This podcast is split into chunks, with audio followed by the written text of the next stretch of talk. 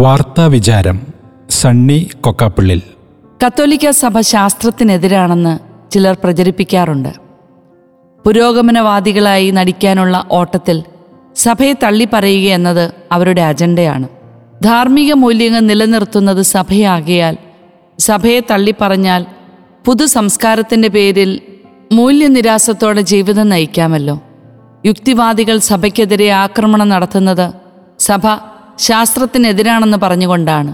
എന്നാൽ ലോകത്ത് സുപ്രധാനമായ കണ്ടുപിടുത്തങ്ങൾ നടത്തിയ ശാസ്ത്രജ്ഞരിൽ ബഹുഭൂരിപക്ഷവും തികഞ്ഞ കത്തോലിക്ക വിശ്വാസികളാണെന്നത് മിക്കവരും മറച്ചുപിടിക്കുന്നു ഇന്ന് രോഗപ്രതിരോധ ഗവേഷണത്തിൽ വഴിത്തിരിവായി മാറിയ പാസ്ചറൈസേഷൻ പ്രക്രിയ കണ്ടുപിടിച്ച ലൂയി പാസ്റ്റർ അടിയുറച്ച കത്തോലിക്കനായിരുന്നു.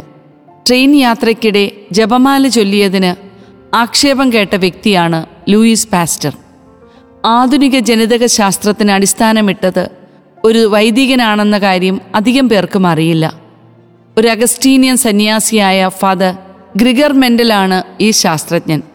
ആശ്രമത്തിലെ പയർച്ചെടികളിൽ നടത്തിയ പരീക്ഷണങ്ങളാണ് ആധുനിക ജനിതക ശാസ്ത്രത്തിന് അടിത്തറയായത്. ക്വാണ്ടം മെക്കാനിക്സിൽ നൽകിയ സംഭാവനകൾക്ക് നൊബേൽ സമ്മാനം ലഭിച്ച ശാസ്ത്രജ്ഞനാണ് ലൂയിസ് ഡി ബ്രോഗ്ലി. ഫ്രഞ്ച് ഭൗതിക ശാസ്ത്രജ്ഞനാണ് അദ്ദേഹം. തന്റെ കത്തോലിക്ക വിശ്വാസം പരസ്യമായി പ്രകടിപ്പിക്കുന്നതിൽ അദ്ദേഹത്തിന് യാതൊരു മടിയുമില്ലായിരുന്നു. ക്വാണ്ടം സിദ്ധാന്തത്തിനും ഇലക്ട്രോണുകളുടെ കണിക സിദ്ധാന്തത്തിനും അദ്ദേഹം നൽകിയ സംഭാവനകൾ അതുല്യമാണ്. ഇന്ന് അനേകരെ ദുരിതത്തിലാക്കുന്ന ഒരു രോഗമാണല്ലോ പ്രമേഹം.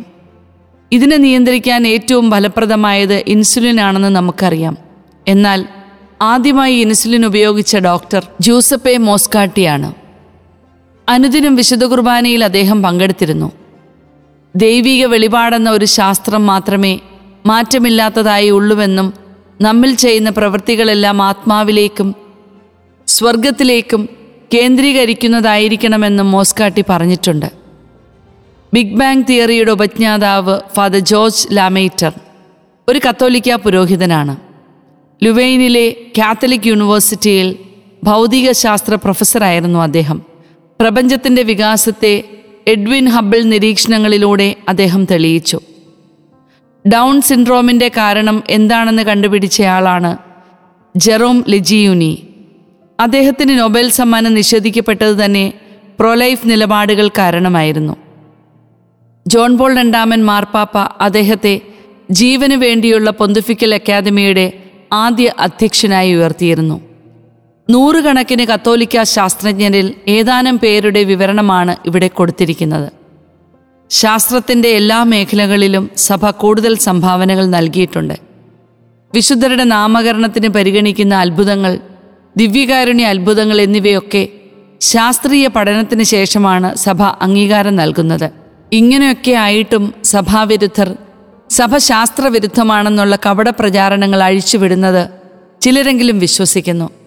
സഭയെ അറിയുക എന്നതാണ് ഇതിനൊരു പോംവഴി. പ്രവാചക ശബ്ദം എന്ന യൂട്യൂബ് ചാനലിൽ ലോകത്തെ മാറ്റിമറിച്ച ആറ് കത്തോലിക്ക ശാസ്ത്രജ്ഞർ എന്ന ലേഖനം ഇക്കാര്യം വിശദമായി ചർച്ച ചെയ്യുന്നു. എന്നെ പീഡിപ്പിച്ചേ പീഡിപ്പിച്ചേ എന്ന് കരയുന്നവർ. രണ്ടായിരത്തി ഇരുപത്തിരണ്ട് ഒക്ടോബർ ഇരുപത്തിനാലിന് സുപ്രധാനമായ ഒരു ചടങ്ങ് വത്തിക്കാനിൽ നടക്കാൻ പോകുന്നു.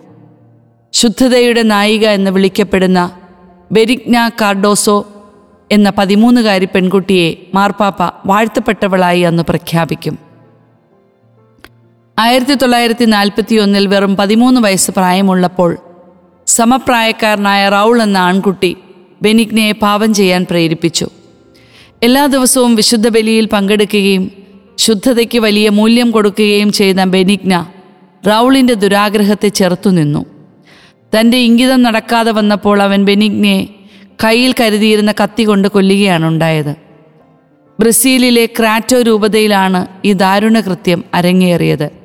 അങ്ങനെ വിശുദ്ധ മരിയ ഗൊരേത്തിക്ക് ഒരനിയത്തിയായി ബെനിഗ്ന കടന്നു വരുന്നു. അടുത്ത കാലത്ത് പീഡനവിധേയരായ പല പെൺകുട്ടികളും പറയുന്നത് തങ്ങൾക്ക് വിവാഹ വാഗ്ദാനം നൽകി കബളിപ്പിച്ചുവെന്നാണ്. വിവാഹം ചെയ്യാം സിനിമയിലും സീരിയലിലും അവസരങ്ങൾ തരാം എന്നൊക്കെ പറഞ്ഞാണ് പീഡനവീരന്മാർ പെൺകുട്ടികളെ വശംവതരാക്കുന്നത്. വിവാഹത്തിനുള്ളിൽ നടത്തപ്പെടേണ്ട ഒന്നാണ് ലൈംഗിക ബന്ധമെന്ന കാഴ്ചപ്പാടിനെ മാറ്റി നിർത്തി വേണമെങ്കിൽ കാര്യസാധ്യതകൾക്കും ഉപയോഗിക്കാമെന്ന ചിലരുടെ ചിന്താഗതിയെ മൂല്യങ്ങൾ ചോർന്നുപോയവർ ചൂഷണം ചെയ്യുന്നത് വഴി നിരവധി പീഡനങ്ങൾ നടക്കുന്നുണ്ട്. എന്തെങ്കിലും ആകണമെന്നുള്ള അത്യാഗ്രഹവും അഥമ മനസ്സും പാപബോധമില്ലായ്മയും ഒന്നിച്ചു വരുമ്പോൾ ചെറുത്തുനിൽപ്പിന്റെ തത്വശാസ്ത്രം മറന്നുപോകും. മാത്രമല്ല സ്നേഹം നടിക്കുന്നവരിലുള്ള അന്ധമായ വിശ്വാസവും അധീനത്വവും പീഡകവീരന്മാർക്ക് തുണയാവുകയും ചെയ്യുന്നു. ചാരിത്രത്തെ ഏറ്റവും വിലപിടിച്ചതായി കാണാത്തതാണ് ഇന്നിന്റെ ശാപം. മരിയ ഗൊരേത്തിയും ബെനിഗ്നയും തരുന്ന പാഠങ്ങൾ കുട്ടികൾ അറിയേണ്ടതുണ്ട്. അവരെയൊക്കെ ചരിത്രത്തിന്റെ ചവിട്ടുകൊട്ടയിൽ എറിഞ്ഞ് ഗ്ലാമറിന് പുറകെ പോകുന്നവരുടെ അവസ്ഥയാണ് ദയനീയം. കഴുകന്റെ കണ്ണുകളുമായി നടക്കുന്നവർക്ക് പ്രാവിന്റെ മനസ്സുണ്ടാകില്ലെന്ന് തിരിച്ചറിയണം. അടുത്ത കാലത്ത് കേൾക്കുന്ന പീഡന കഥകൾ നമ്മോട് പറയുന്നത് ബന്ധങ്ങളിൽ പുലർത്തേണ്ട വകതിരിവിനെയാണ്. പണത്തിനും സ്ഥാനമാനങ്ങൾക്കും വേണ്ടി വലിച്ചെറിയേണ്ടതല്ല ചാരിത്രം അതുപോലെ തന്നെ മറ്റുള്ളവരുടെ പരിശുദ്ധിയെ നശിപ്പിക്കാൻ ആർക്കും അധികാരമില്ലെന്ന കാര്യവും ഓരോ വ്യക്തിയും തിരിച്ചറിയേണ്ടതുണ്ട്. സന്തോഷ് ട്രോഫി വിജയവും കോച്ചിന്റെ ദേവാലയ സന്ദർശനവും. അടുത്ത കാലത്ത് സമൂഹ മാധ്യമങ്ങളിൽ വലിയ ചർച്ചയായ ഒന്നാണ് സന്തോഷ് ട്രോഫി വിജയത്തിന് ശേഷം കോച്ച് ബിനോ ജോർജ് ട്രോഫിയുമായി മഞ്ചേരി സെയിന്റ് ജോസഫ് ദേവാലയത്തിലെത്തി കൃതജ്ഞത അർപ്പിച്ച് പ്രാർത്ഥിച്ച കാര്യം.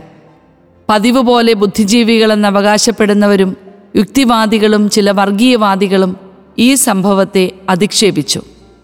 എന്നാൽ രണ്ടായിരത്തി പതിനെട്ട് മെയ് മാസത്തിൽ Real Madrid team champion league trophy കരസ്ഥമാക്കിയപ്പോൾ ലോക സൂപ്പർ താരം റൊണാൾഡോ അടക്കമുള്ള താരങ്ങൾ മാഡ്രിഡിലെ ദൈവമാതാവിന്റെ നാമധേയത്തിലുള്ള കത്തീഡ്രലിൽ ചെന്ന് പ്രാർത്ഥിച്ച കാര്യം ഓർക്കുന്നുണ്ടോ എന്നറിയില്ല.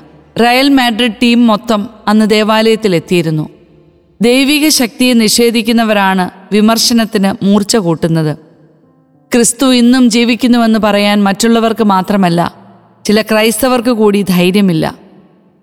കേരള ടീമിന്റെ കോച്ച് ബിനോ ജോർജ് കളിയിൽ ജയിക്കാൻ വേണ്ടി ശക്തമായി പ്രാർത്ഥിച്ചു. അദ്ദേഹം അത് പരസ്യമായി വെളിപ്പെടുത്തുകയും ചെയ്തു. ഇതാണ് ക്രൈസ്തവ സാക്ഷ്യം. ഇത്തരം സാക്ഷ്യങ്ങളാണ് നമുക്ക് വേണ്ടത്. ഓക്കാനം വരുന്ന ഹോട്ടൽ ഭക്ഷണം. ഈ അടുത്ത നാളുകളിലാണ് ആരോഗ്യ വകുപ്പും ഭക്ഷ്യസുരക്ഷാ വകുപ്പും ജീവിച്ചിരിപ്പുണ്ടെന്ന് കേരളീയർ മനസ്സിലാക്കിയത്. പത്ര റിപ്പോർട്ടുകൾ പ്രകാരം നൂറുകണക്കിന് കടകൾ അടപ്പിക്കുകയും ആയിരക്കണക്കിന് കടകൾക്ക് നോട്ടീസ് നൽകുകയും ചെയ്തു. മൊത്തം കണക്കെടുത്താൽ ടൺ കണക്കിന് മാംസവും മീനും ഭക്ഷ്യയോഗ്യമല്ലാത്തത് കണ്ടെത്തി. ഏറ്റവും വില്ലൻ ഭക്ഷണം ഷവർമ്മയായിരുന്നു ചീഞ്ഞതും വേവാത്തതുമൊക്കെ രുചിയും മണവും ചേർത്ത് വിൽക്കുകയും മലയാളികൾ ആർത്തിയോടെ ഭക്ഷിക്കുകയും ചെയ്തു. ആയിരക്കണക്കിന് വ്യക്തികൾ ഇത്തരം ഭക്ഷണം കഴിച്ചതുവഴി രോഗികളായി മാറി. ചീഞ്ഞ മാംസം വിൽക്കാൻ ഒരു കൂട്ടർ. അത് ആർത്തിയോടെ തിന്നാൻ മറ്റൊരു കൂട്ടർ. നല്ല ഭക്ഷണം പോലും കഴിക്കാൻ ഭാഗ്യമില്ലാത്ത പാവ മലയാളികൾ.